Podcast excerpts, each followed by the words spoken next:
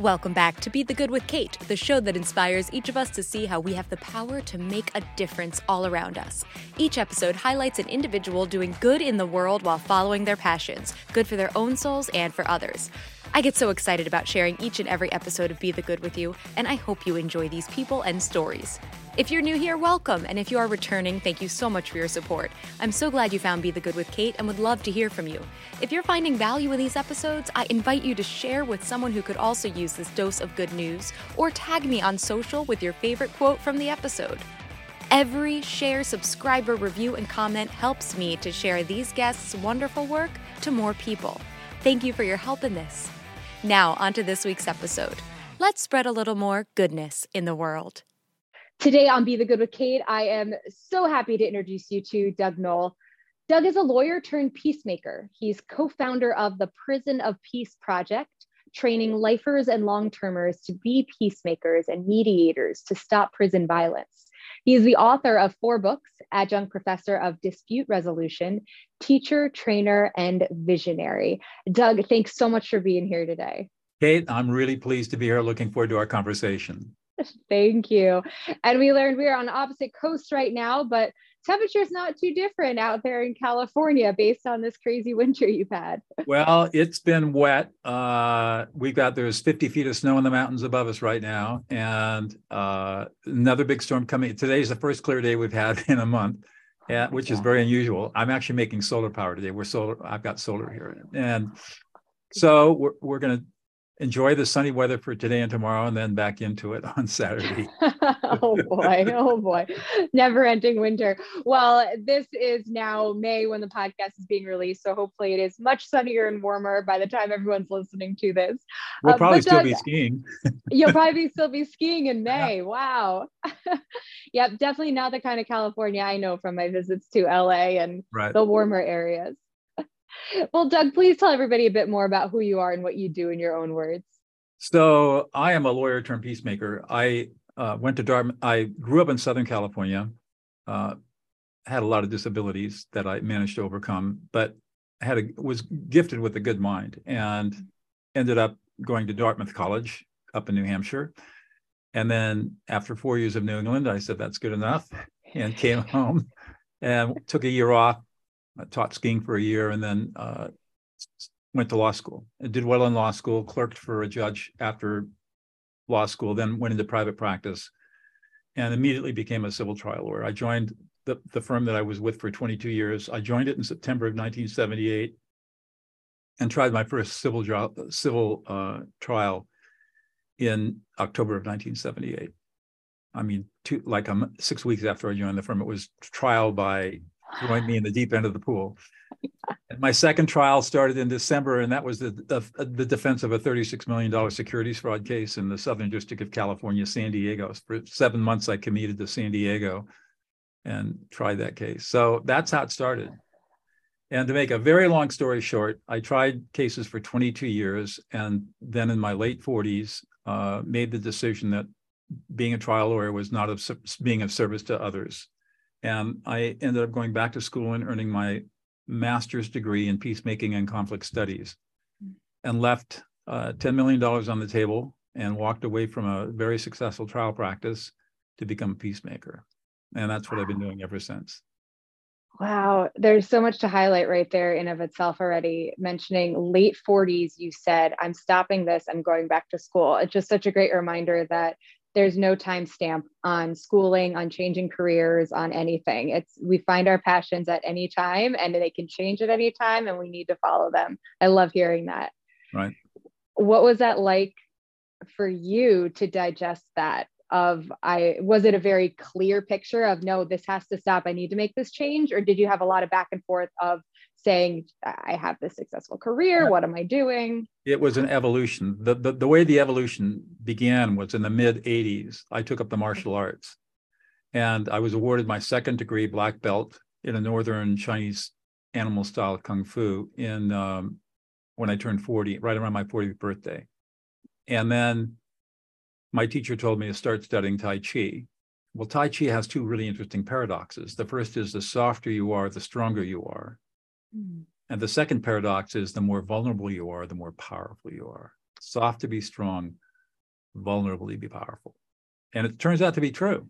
Tai Chi is an extremely vicious, I studied as a martial art and it's extremely vicious. Um, however, it only works if you're soft and vulnerable. The moment you try to get strong or tough or tighten up, you lose. And in Tai Chi, we learn how to use the energy of our opponents against them. So eventually, this seeped into my soul until one day in the mid 90s, I was in a trial cross examining somebody, and the thought came to me, what the heck am I doing in here? Mm. And after that trial, I had a river trip planned with a bunch of friends. We ran up, went up to Idaho and ran the Main salmon for 10 days. And so I spent the time on my raft all by myself, thinking about how many people I'd really served and con- concluded that I only served really f- over 22 years, five people. And said, no, I'm not going to do this anymore.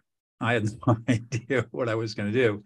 But when I came back to town and drove out of the mountains down to my office, uh, I heard a public service announcement on our local public radio station for a new master's degree in peacemaking and conflict studies. And that's how I found out about it. And that intrigued me. And I looked at looked into it and decided this is something worth doing.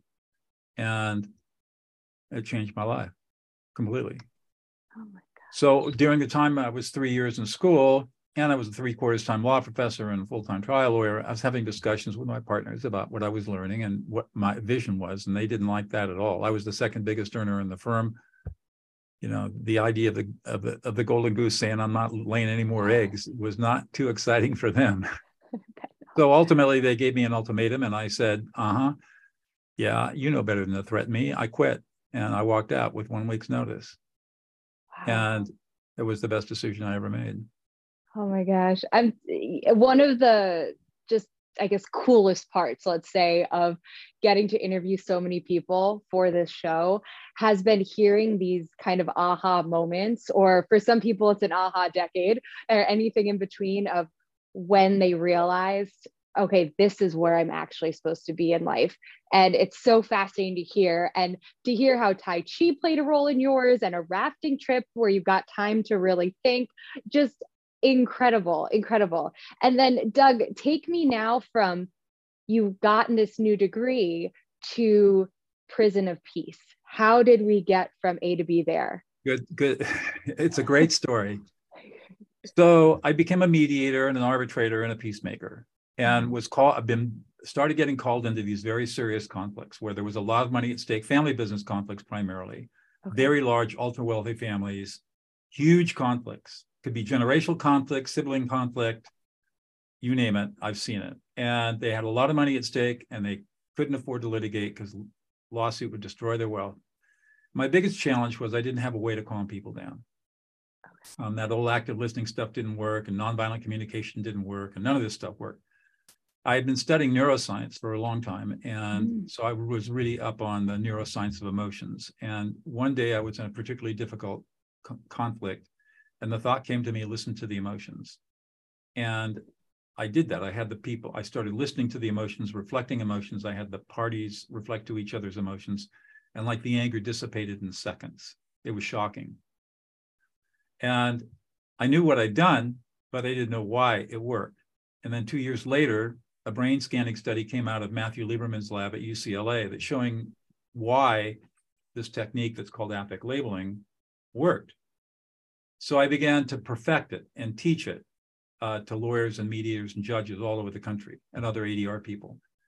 Um, and, and, and so I got quite well known for this sort of work. And then, so now we're going to fast forward a couple more years. In 2009, I get a call from my dear friend and colleague, Laurel Kaufer, who is a mediator and adjunct professor at Pepperdine like me. Um, and she says, You got a moment? I said, Yeah. So she reads me this letter from this woman who was serving a life sentence without possibility of parole in the largest, most violent women's prison in the world. And she was basically asking Laurel if Laurel would be willing to come into the prison and teach a, a, a group of women called the networking group. They were all lifers and long termers, how to be peacemakers and mediators so they could stop the violence because they were tired of it. Mm. And Laurel read the letter to me and said, What do you think? Because she knew one, we knew each other really well, but she also knew I was a security black belt. That gave her some sense of security going into a prison, right? And the prison happened to be about an hour from where I live. Lots of reasons why she called me. I thought about it for about a nanosecond. I said, you know, if this is the real deal, Laurel, I think we should do it. And that's how it started. It took six months to get permission to start. We started in April of 2010 with 15 women of all as just a diverse a group of women as you could possibly imagine. And basically, we designed a curriculum from the bottom up, assuming that our students knew nothing about anything. And in those days, it was 16 weeks. Now it takes a year. We've spread it out, stretched it out. But we take them from ground zero to being certified mediators, where they can they can walk into any conflict and get it resolved without violence. So we started with 15 women, and the next cohort was 35 women, and the next cohort was 35 women. And then we we had a sustainability model where we would train train trainers. We would train our incarcerated students, bring them up to a level where they could actually teach their their peers, their community, how to do this. And when we left three years later, because the prison was being repurposed to a men's prison, we'd actually gotten an unsolicited letter from the warden saying that as a result of our work, the prison was very quiet and could no longer be considered a violent prison. Wow. So today, here we are, 12 years later, 13 years later, we're in 15 California prisons, a prison in Connecticut, 15 prisons in Greece, uh, prison in Italy. We got startups in Nairobi, Denmark, and inquiries from all over the world. And it's crazy. wow. How, how do you keep up with that growing demand? Is it just you you've trained enough people now to take it to other prisons? That and during the pandemic, of course, we were everything shut down. So mm. prisons were locked down and there was no program programming going on. So we we took uh, we had a million dollar we have a we, we spent a million dollars that we had raised and we hired a Hollywood film crew and filmed our entire curriculum and we used, along with Laurel and myself, we used people that we had trained in prison as trainers who had been released out of prison, our best trainers, to come in and also be be the trainers in the video. So you'll not only see Laurel and myself, you'll see some of our very top people that we trained while they were in prison who have now been released, living amazing lives, oh teaching the material. Uh, wow. we, the, the the crew the crew was just blown away. They could the, the film crew could has they said we've never had an experience like this before. I bet. And I so bet. now it's all done. And so now what we do is we have it and we're just finishing up the manuals. It's taken us a year just to write the manuals. But wow. we can offer up prison of peace to any institution or reentry program or domestic violence shelter in the world, any language. Um, we'll train people how to facilitate it. They don't have to teach it. All they have to know is how to facilitate the materials about 40 hours worth of lessons that should be spread out over six to eight months or 12 months of time. And we expect it to go worldwide later this year. I mean, really big time. And this is now in women's and men's prisons. Yes. Yeah. We started in, we started in the women's prison. It repurposed to a men's prison. We started Prison of Peace there. We didn't know whether we could teach it to men or not. Turned out we could. And then across the street there was another women's prison. We went and started it there. So we and and then it just spread through we began to get grants from the department of corrections and rehabilitation and and we and here's another number that's really startling. We've had about 6000 of our students released on parole in california. Not one of them is reoffended. That's huge. Not one. Wow. I mean, that statement right there must get you grants each year. Well, the department, the department knows who we are and they like us. Yeah. Excellent and we're you know we're we still we continue to deliver deliver programming uh, and now that we've got the video programming we can deliver it at a mm-hmm. lot less cost which everybody's happy about yeah. and so we're this will be the first year full year where we've actually trained people off the video okay you know we're working we've got a, a very active group down at, at uh, California Men's Colony in San Luis Obispo County, and they're they're just eating it up. And our staff sponsors down there that we've worked with for years in in-person training, it just brings tears to their eyes to watch what's going on. They said, "What you guys have done is just amazing." Wow. So, wow. So going along with that, I love to hear about those good news moments of individual interactions. Are there any people that have gone through the program that you've gotten to hear from after the fact that have told you about how it's changed their lives? Oh yeah, I mean, absolutely. Mm-hmm. Uh, here where I live, we we have a couple of couple of men who I trained in prison and they've been released, and I stay in touch with them.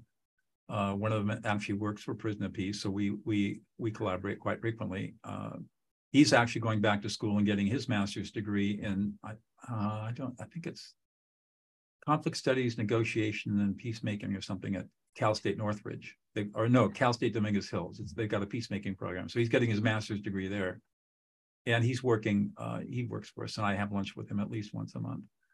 Um, so I don't stay in close contact with a lot of people that are out, but they but we all see each other on social media, you know, um, and they're all doing well. So it's it's very satisfying to see how these people were in prison, many of them for decades, and have come out and have not only had fulfilling lives, but are serving others.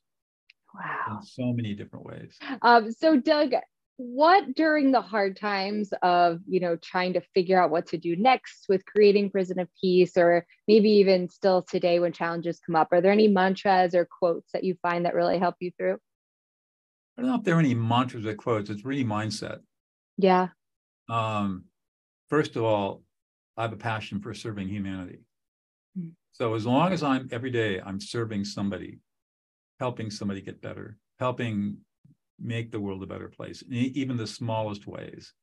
That's really what keeps me going. Um, and I am really driven to teach people this this de-escalation skill. It's it's more than de-escalation. It's a it's a it's a foundational skill of life on how to transform your relationships, any relationship, business, personal, friendship, doesn't matter. How to transform that relationship to create intimacy, and loyalty and trust instantly and have people feel like they have been deeply, deeply heard and validated by you simply by the way you listen to them. And it's the most powerful skill I've ever seen. It's our foundational skill in prison of peace. And I am spending my time now uh, teaching people how to do this because it completely transforms lives. What's been the most surprising aspect of this whole career ever mm. since you you finished that next degree and started everything since? How happy i am. That's really what's most surprising. I have a blessed life. I'm married to a beautiful woman who's quite successful in her own right. And um, i just feel every i wake up every day happy. I wake up i get 10 hours of sleep i wake up and i'm ready to go. And i just have a i have a perfect life. That's what's so surprising to me. If you told me 20 years ago, yeah, 20 years ago about this, I would have, I was still in the throes of lawyering. And uh, maybe not, let's say 20, 20, let's say 25 years ago. 25 years ago, I was still lawyering and trying cases. And I had the outward trappings of a successful life, right? Happy. I had a big house and drove a big fancy car and very prestigious job and well respected and made made a lot of money. Um, not in a happy marriage at that time. Not a hap- not really very happy. Today, I live in a beautiful small home on 10 acres. I drive a 10 year old Outback Subaru. you know, I love it. Making nearly the money that I made 25 years ago, but I'm happy. You're happy. Really happy. Such a perfect answer. I love it. Doug, I have one more question for you. And if you have had someone, maybe you have, or if you do have someone come up to you and say, I want to make a difference. I've seen what you're doing. I, I want to make a difference somehow, but I'm overwhelmed. I don't know where to start. Is there any advice you'd give that person?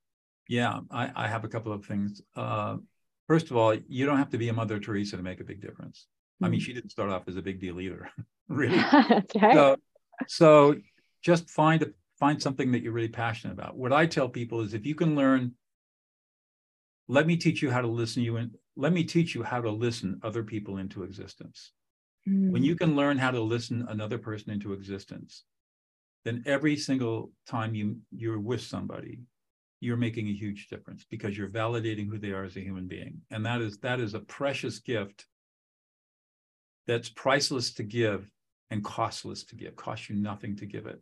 And every time you do that, you throw a little pebble in the pond of peace. And that's something that everybody can do. You don't need to have some big grandiose scheme for serving humanity. All you need to learn how to do is listen people into existence so that every time you interact with someone, that they come away feeling like, wow, you really get me, you really understand me. And that's what I tell people to do. And then from there, be open, you know, be open to the universe. The universe works in wise and mysterious ways. Mm-hmm. And, you know, the, the path can be a little crooked and windy and uncertain at times. But if you just trust in yourself and, tr- and trust that the right things will happen and you'll draw the right opportunities to you, you'll do well. Absolutely phenomenal. Doug, uh, there are so many gems throughout this whole conversation. I'm just still blown away by the your whole journey, how you got from where you started after college to where you are today and everything you've accomplished in between and are still doing and still growing. Your show notes We'll have where to find you online, where to find Prison of Peace, and all of that information if people want to follow you and reach out. And I just cannot thank you enough for your time and for being here today. Well, you're welcome. This was a great conversation, Kate. Thanks, Doug. And I hope you now go outside and enjoy that little bit of sunlight you're getting. I have a few more few more things I got to do today, but then I'm going to take my dog on a nice 45 minute walk. Good, good, good, good. Get outside. Well, thanks again. Much appreciated. I can't wait to share this. After two years of this wonderful labor of love, I will need to add in some sponsors to help the show grow and help these guests' incredible stories get out there to inspire more people. So I want to give you the heads up, and if you know a business of any size who'd be interested in collaborating and aligns with our mission here, feel free to send them my way. Many thanks. In taking classes over the years or observing workout videos, one major piece that is often missing stressing safety and form. Additionally, group fitness classes are often marketed as being open to all levels, yet, how often do instructors not give modifications nor progressions so that each participant truly can get what he or she needs out of the class? So that's why I created the 101 series, which take things back to basics with three separate courses Barre 101, Pilates 101, and HIIT 101, focusing on safety and efficiency so you can maximize your workouts. Be confident when you step into a group fitness class or workout on your own. Be strong in your execution of the most common exercises, and be proud of yourself for taking these huge steps forward on your health journey. Check it out at bebykate.com. The link is in the show notes. Thanks so much for listening to Be the Good with Kate Chericello. Whether you're listening on YouTube or via podcast, it would mean the world if you liked, subscribed, and or left a review. You heard about the good, now go out and be the good in your life this week. If you have stories of good news that need to be shared, please send me a message. Thanks again and have a great week.